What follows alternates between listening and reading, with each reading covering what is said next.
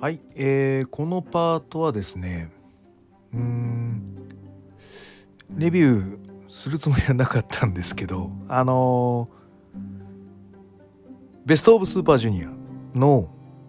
えー富山大会最終戦でいいのかな？はい。の、えー TJP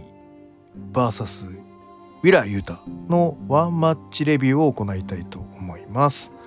はい。えーとベスト・オブ・スーパージュニアはあのー一応レビューをするつもりはありませんでしたがえ実はですね B ブロックはちょこちょこ見てました。でやっぱり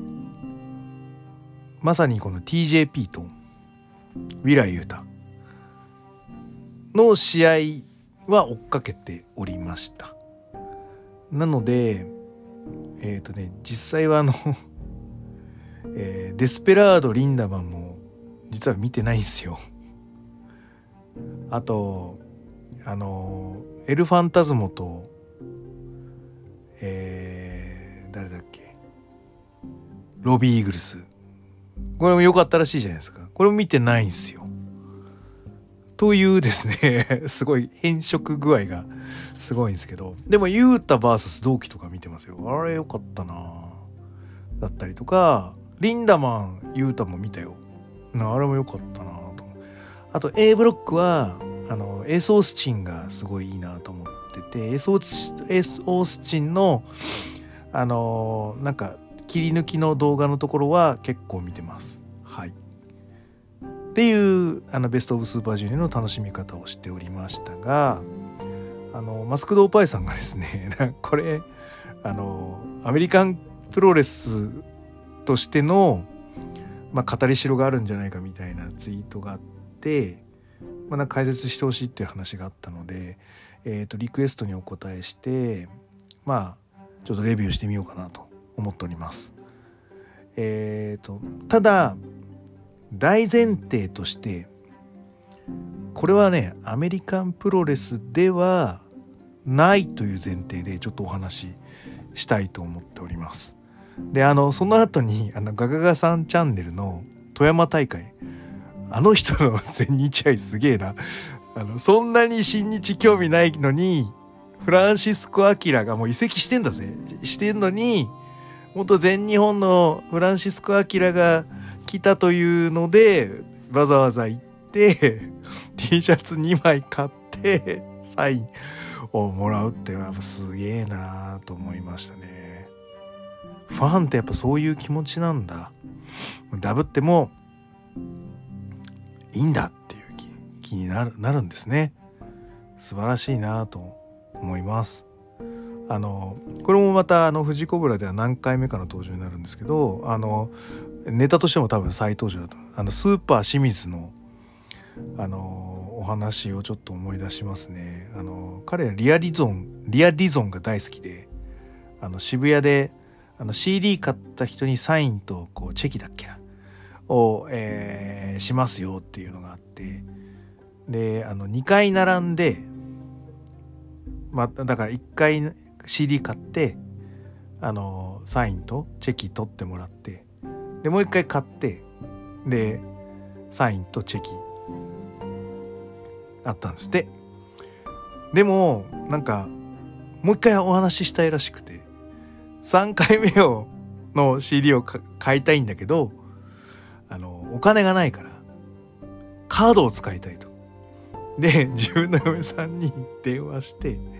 あのリアディゾンの CD を3枚目を買いたいのでであのサインとチェキをもらいたいのでカードを使っていいかって嫁さんに聞くんすよ。ちょっと俺頭狂ってるとなしか思えねえなっていうあの思いでいたんですがでもやっぱ愛というのはそういうものなんでしょうか？ということで あのもうそんなあの富山大会のガガガさんチャンネルのレビューも聞いててこの TJP ユータの試合もなんかこういう試合をレビューできたらいいのにみたいな話があったのであの単純にこれって回数ですよ。見てる。単純に。いわゆるあのあるあるとかあこれ見たことあるみたいなのをどんだけこうあるかってだけじゃないですか。ね。だからあの今普通の人より僕はあのマーベル・シネマティック・ユニバース見てないんで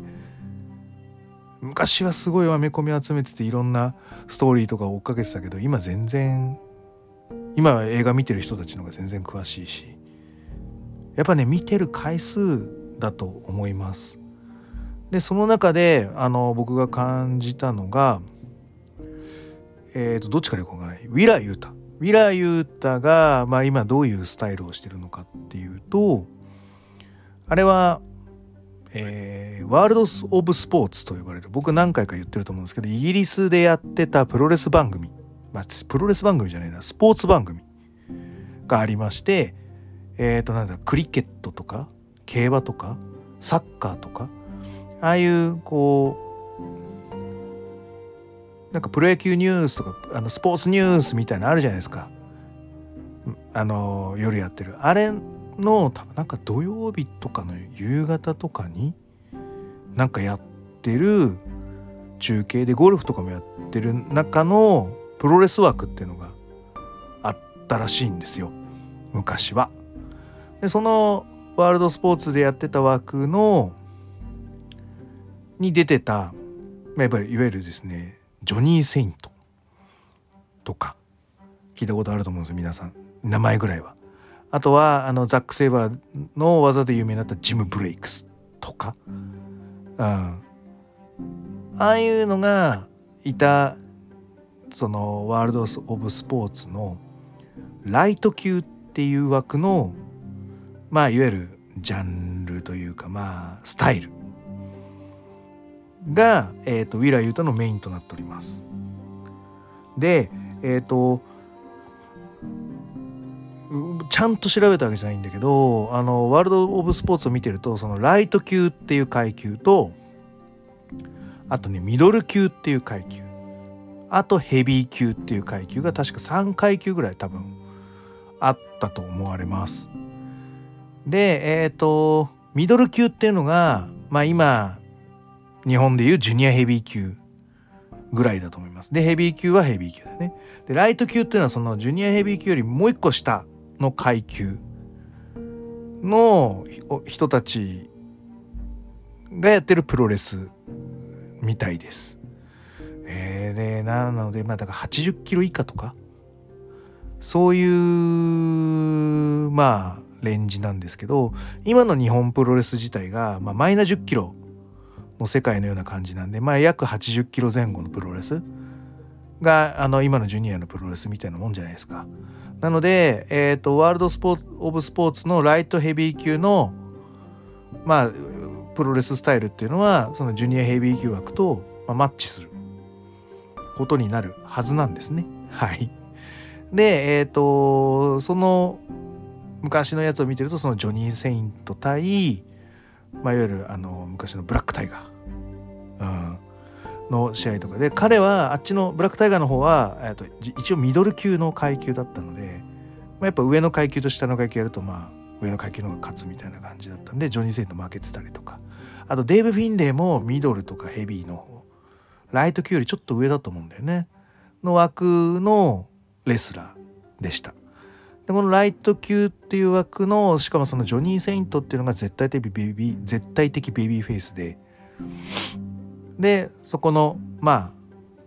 周りをこうライバルとかベビーフェイスのライバルとかヒールのメンバーとかがあの陣取っているような布陣だったと記憶しております。でこのウィラー・ユータのやってるスタイルっていうのは、えーとまさにこのジョニー・セイントの王道スタイルをやっております。で、えっ、ー、と、じゃあこのワールド・オブ・スポーツのライトヘビー級の枠のスタイルっていうのが、実はこう VHS のビデオで、えー、とアメリカのインディーシーンに降りてきて、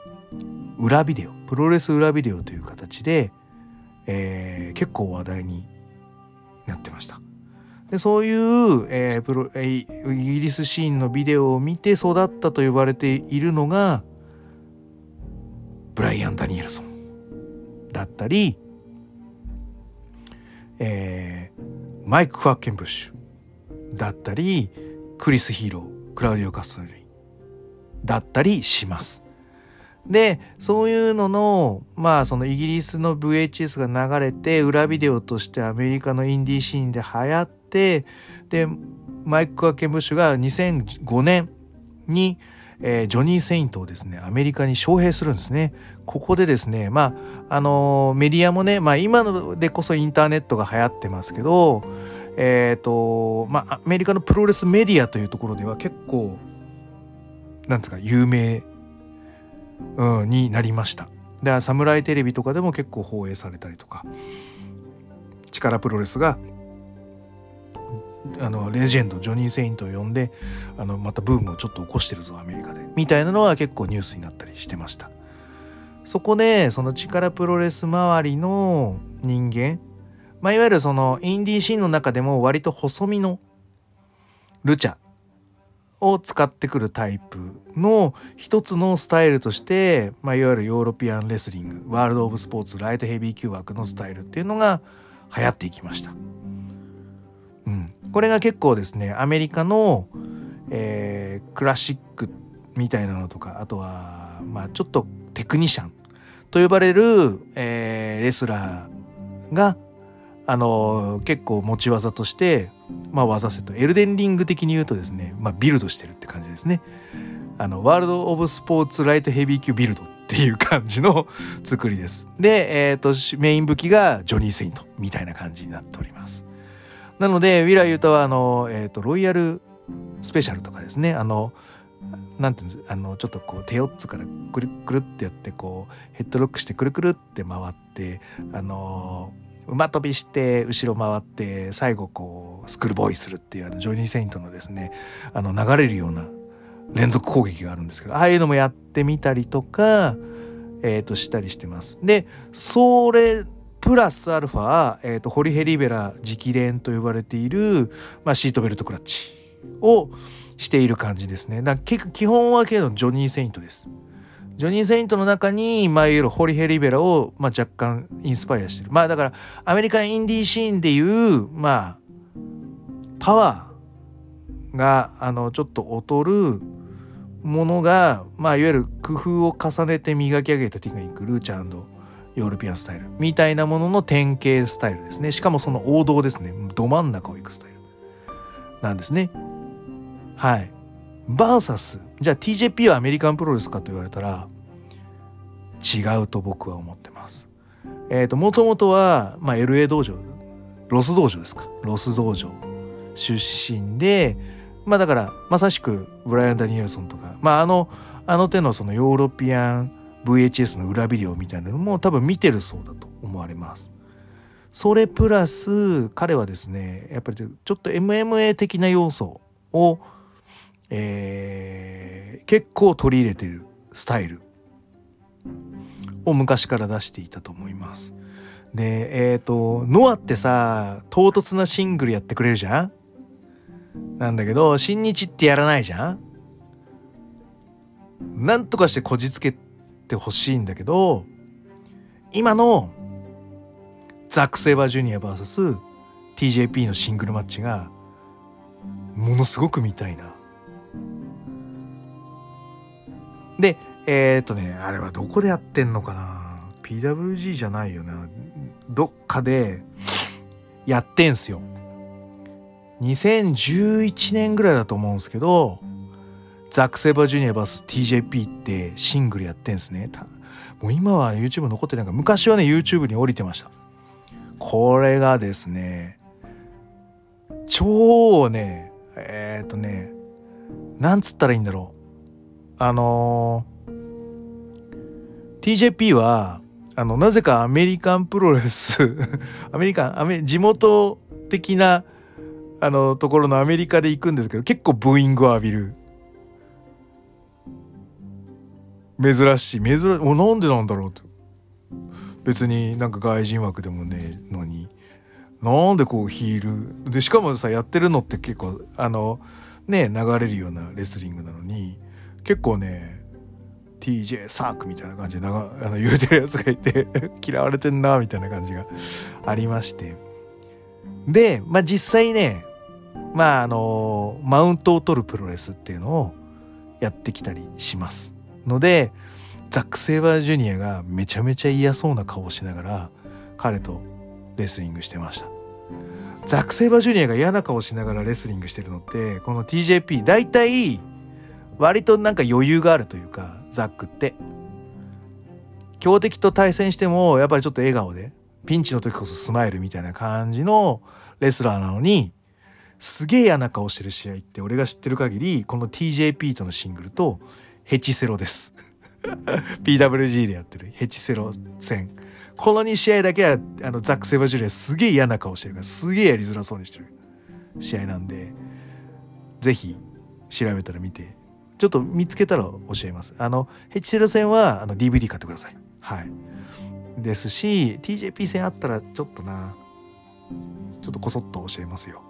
っていうぐらい、えー、まあちょっと MMA 的な要素を作って、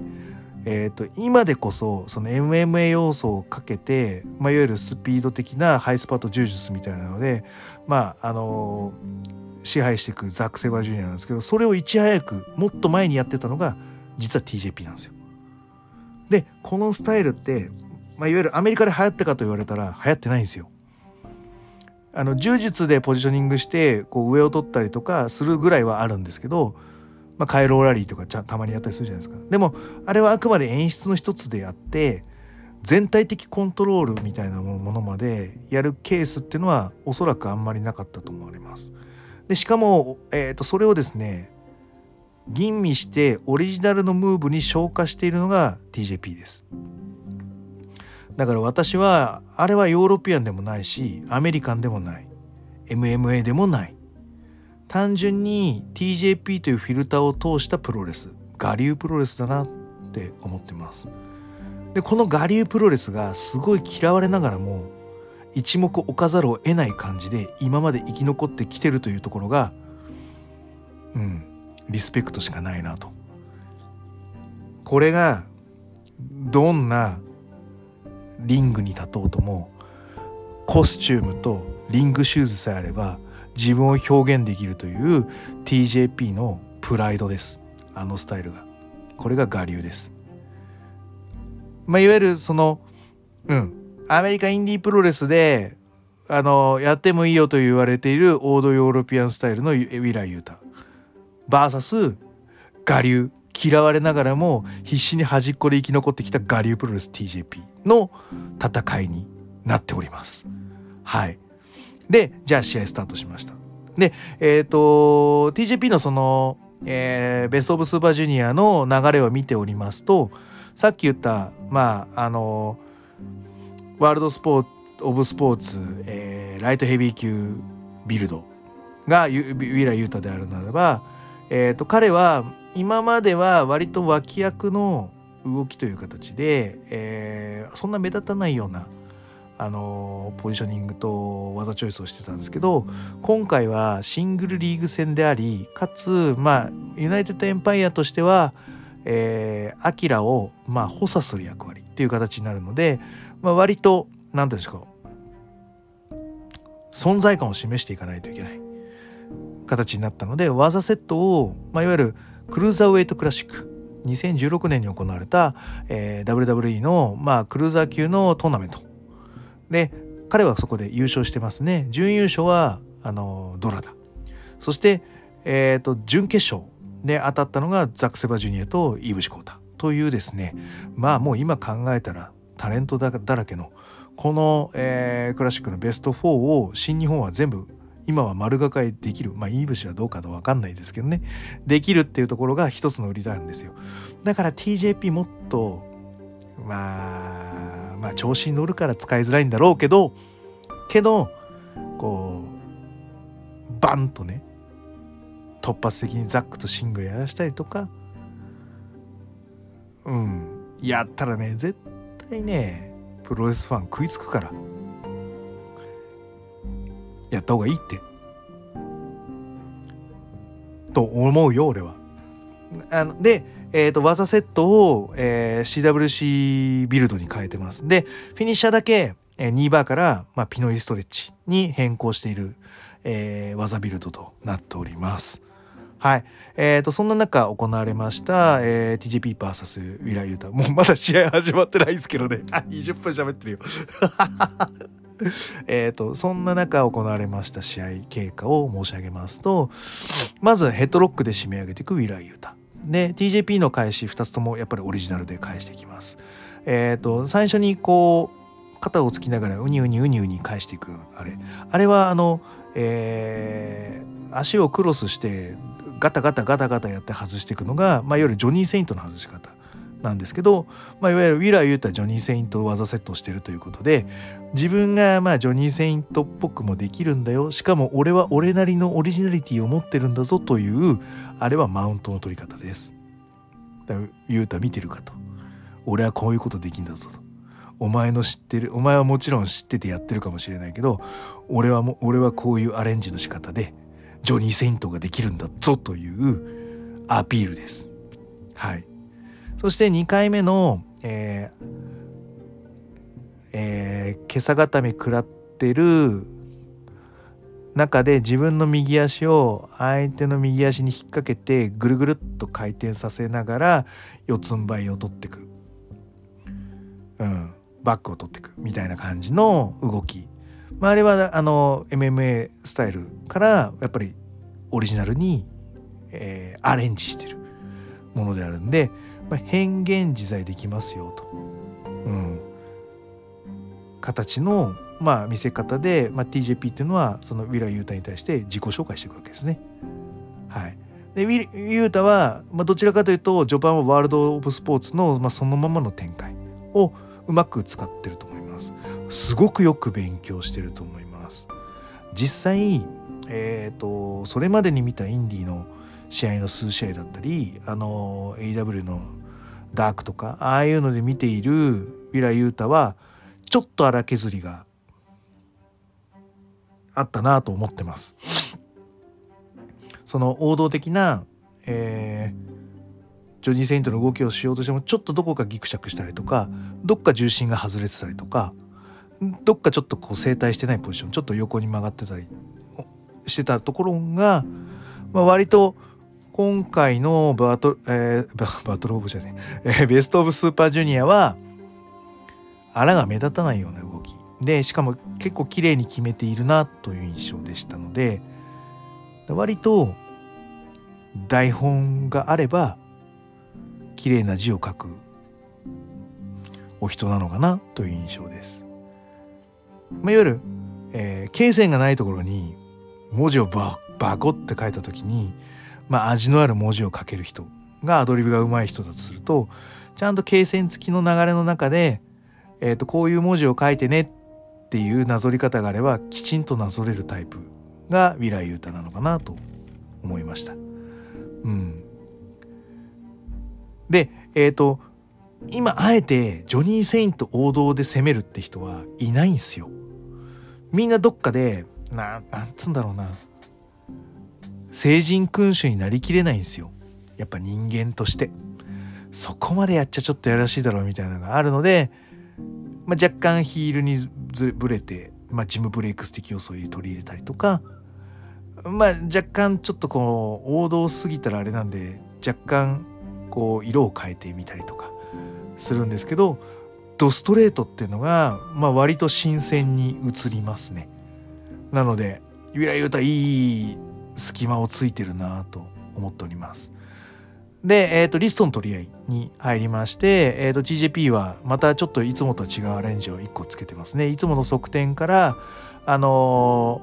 ー、まあ、そこから本当はぐーっとこう、自分で寝転がってヘッドシザースに持ってくって形をとってるんですけど、えー、と今回はですねあのマレンコ兄弟がやるマレンコ投げをやってますね。あの背中でくるくるっと回ってそのままアームホイップをしていくっていうマレンコ投げをしてますね。はい。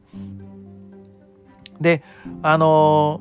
ー、今度は逆にユータがシザースを取ってって TJP に、いわゆるかぶせをかけていく嫌いをかけていくっていう、えー、と格好になってますね。掟破りのとかね、下克上的シザースみたいな感じをユータは演出しております。はい。で、えっ、ー、と、ここのね、細かい攻防が僕大好きなんですよ。あのヘッドシザーズやられてる時にやられてる側が一番嫌なのは何かって言われると右手を取られることです。僕はいつもあのサブミッションとかレスリングっていうのまあグランド攻防っていうのは2対1をどうやって作るかっていうお話をしてます。ハンマーロックの場合は左腕1本を後ろに出にして右手を使わせない状態にした上で左手を2本の腕で絞り上げるから関節が決まるよという、えー、と論理なんですね。で今頭という部位に対して足2本で決めてるんですね。で、えっ、ー、とただ相手側は首が決まってるだけなので腕も動くし腰も動くし足も動くわけです。なので、えーと、体重やら重心を外そうと思えばいくらでも外せるんですね。なんだすなんですけどここで右手を持たれた瞬間に可動域が一気に狭まります。足もそんなに動けなくなるし腰も動けない首も動けないになると非常にコントロールされてる状態でこの右手も両手で持たれたりするとまさにコントロールが完成してしまう非常にまずいなので、えーと、どちらかというとやられてヘッドシザースをされてる TJP そして右腕を持たれてる状態はこの右腕さえなんとか外せればシザースの解除っていうのを選択肢は広まる。だから右腕をなんとか解除したい。その時に TJP がやった、えー、まず一手っていうのがブリッジです。ブリッジをすることによって首のコントロールしてる2本の足のロックが若干ずれます。じゃあここのズレを修正するためにウィラユータが、えー、もう一回足のシザースをかけ直すんですけどそこで、まあ、いわゆる、えーと、両手を使ってたものに対して左手で足をこう引っ掛けて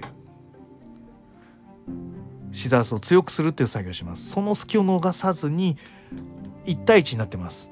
この時ウィラユータの右手と TJP の右手が一本一本1対1の状態になっているところに TJP は、えー、ジャーマンをするよりクラッチをかけて自分で2対1を作り出して一気に引きと引き抜きます。そうすることによって右手のコントロールが外れたのでシザースの切り返しに移っていく。こういう細かい攻防をですね。あの見るとですね本当にいやー素晴らしいと。これがキャリアだよと思います。はい。いやこういうのやってほしいなと思いますどうどういうのレスラーもうんなぜブリッジをするのか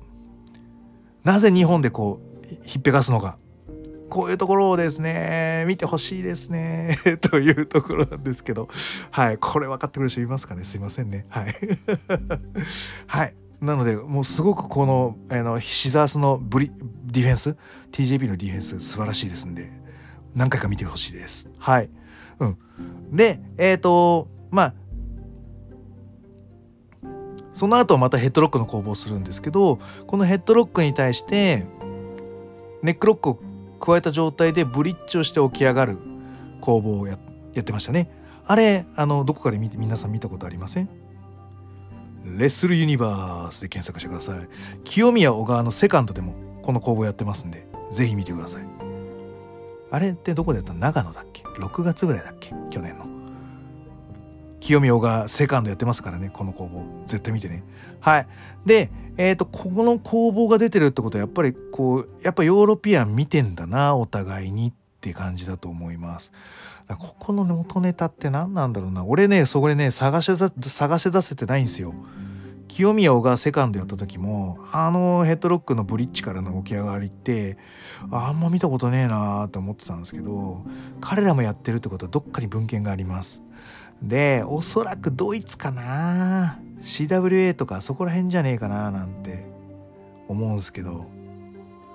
あのえっ、ー、となんだっけスティーブ・ライトがいたところ。あの橋本とかがあの食えねえからっつってあのあっちの方に転戦してったあのドイツの CWA ですね。あそこら辺でおそらくあるんじゃねえかなと思うんですけどあそこら辺のねビデオとかほんとないからかあのワールド・オブ・スポーツの俺の知らないレスラーがやってるかですねなんかそこどっちかだと思うんだよねどっちだろうねこれもだからね見てるかどうかですよはい見てる数で決まるかなって思いますね。うん。はい。ボジョレー女房知ってんじゃねえのかな？ボジョレー女房これどう思う？これどこの工房？教えて。はい。という形で、えっ、ー、と、まあ、そっからもね、動きのキレがいいんだよね。これなんでかっていうと多分最終戦だから、もうお互いセーブしなくていいんだよね。スタミナセーブもそうだし、あの、ハードヒッティングのセーブとか、あの、そういうのも全然しなくていいから、もう本当にギア、あの、自分の思うリズムでやってるんだよね。なんで富山が最終戦なんだっていうぐらい素晴らしい動きを皆さんしてますね。はい。よかったと思います。はい。で、えっ、ー、と、手四つからこうヘッドバットでこう擦りつけるヘッドバット。あの、すごい面白いですよね。あの、牛の喧嘩みたいな感じですよ。角でこう、ゴシゴシやり合う感じの。はい。あのー、なんか、なんつうの、動物の喧嘩みたいな感じがしてよかったです。はい。うんうん。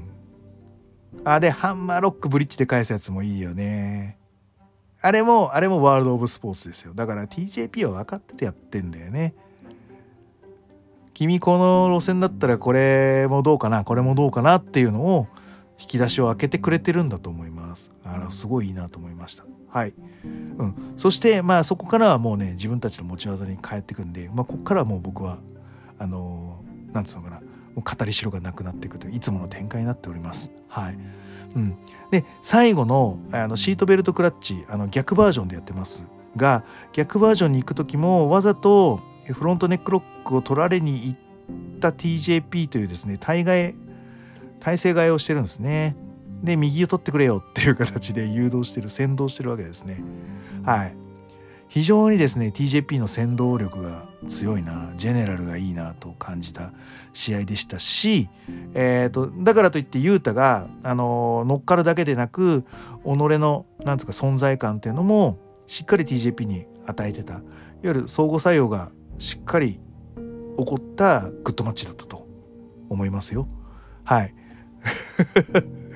あのこれはこれなんかこうパケットでいこうと思ったけどもう30分過ぎてるからこれ今日はこれだけにしましょう。はい。ということで、はい、えーと、グレート、えー、違うな。この番組は健康プロレス所属、グレート富士がプロレスやってる程度斜めからの視点で見てしまうプロレスの試合の感想や、なぜ、何と湧き起こってしまう疑問の数々に対して妄想の仮説を立てたり、妄想の検証を勝手に探し出してしまう困ったポッドキャストです。そんな今日のコーナーは TJP 対ユータワンマッチレビューでした。ということで、グレート富士のコブラクラッチで質問感想をお待ちしております。グレート富士の質問僕や TwitterDM などどしどし送ってくださいね。はい。えー、シュタグ、富士コブラで、えー、エゴサしておりますので、ぜひとも感想をいただければと思います。いやいやいやいやいや、お前見ろよと。デスペラード、リンダマ、ミネレどうすんだと。いうお叱りもいただきたいし、はい、あの、TJP ユータのですね、こういうところが良かっただと。いうところ、あと、あの、TJP はこの試合も見てくれとか、ユータはこの試合も見てくれみたいなのがあれば、あの、ぜひ言っていただければ全然見ますので、はい。よろしくお願いいたします。最後に気に入っていただけましたら、サブスクリプションの登録または定期購読のボタンを押してくださいね。ということで、はい。どうでしたか？本当30分喋ってしまいました。はい。ということで、はい、えー、今日はこんな感じで終わろうと思います。はい、全国3000万人のプロレスファンの皆様、ごきげんよう、さようなら。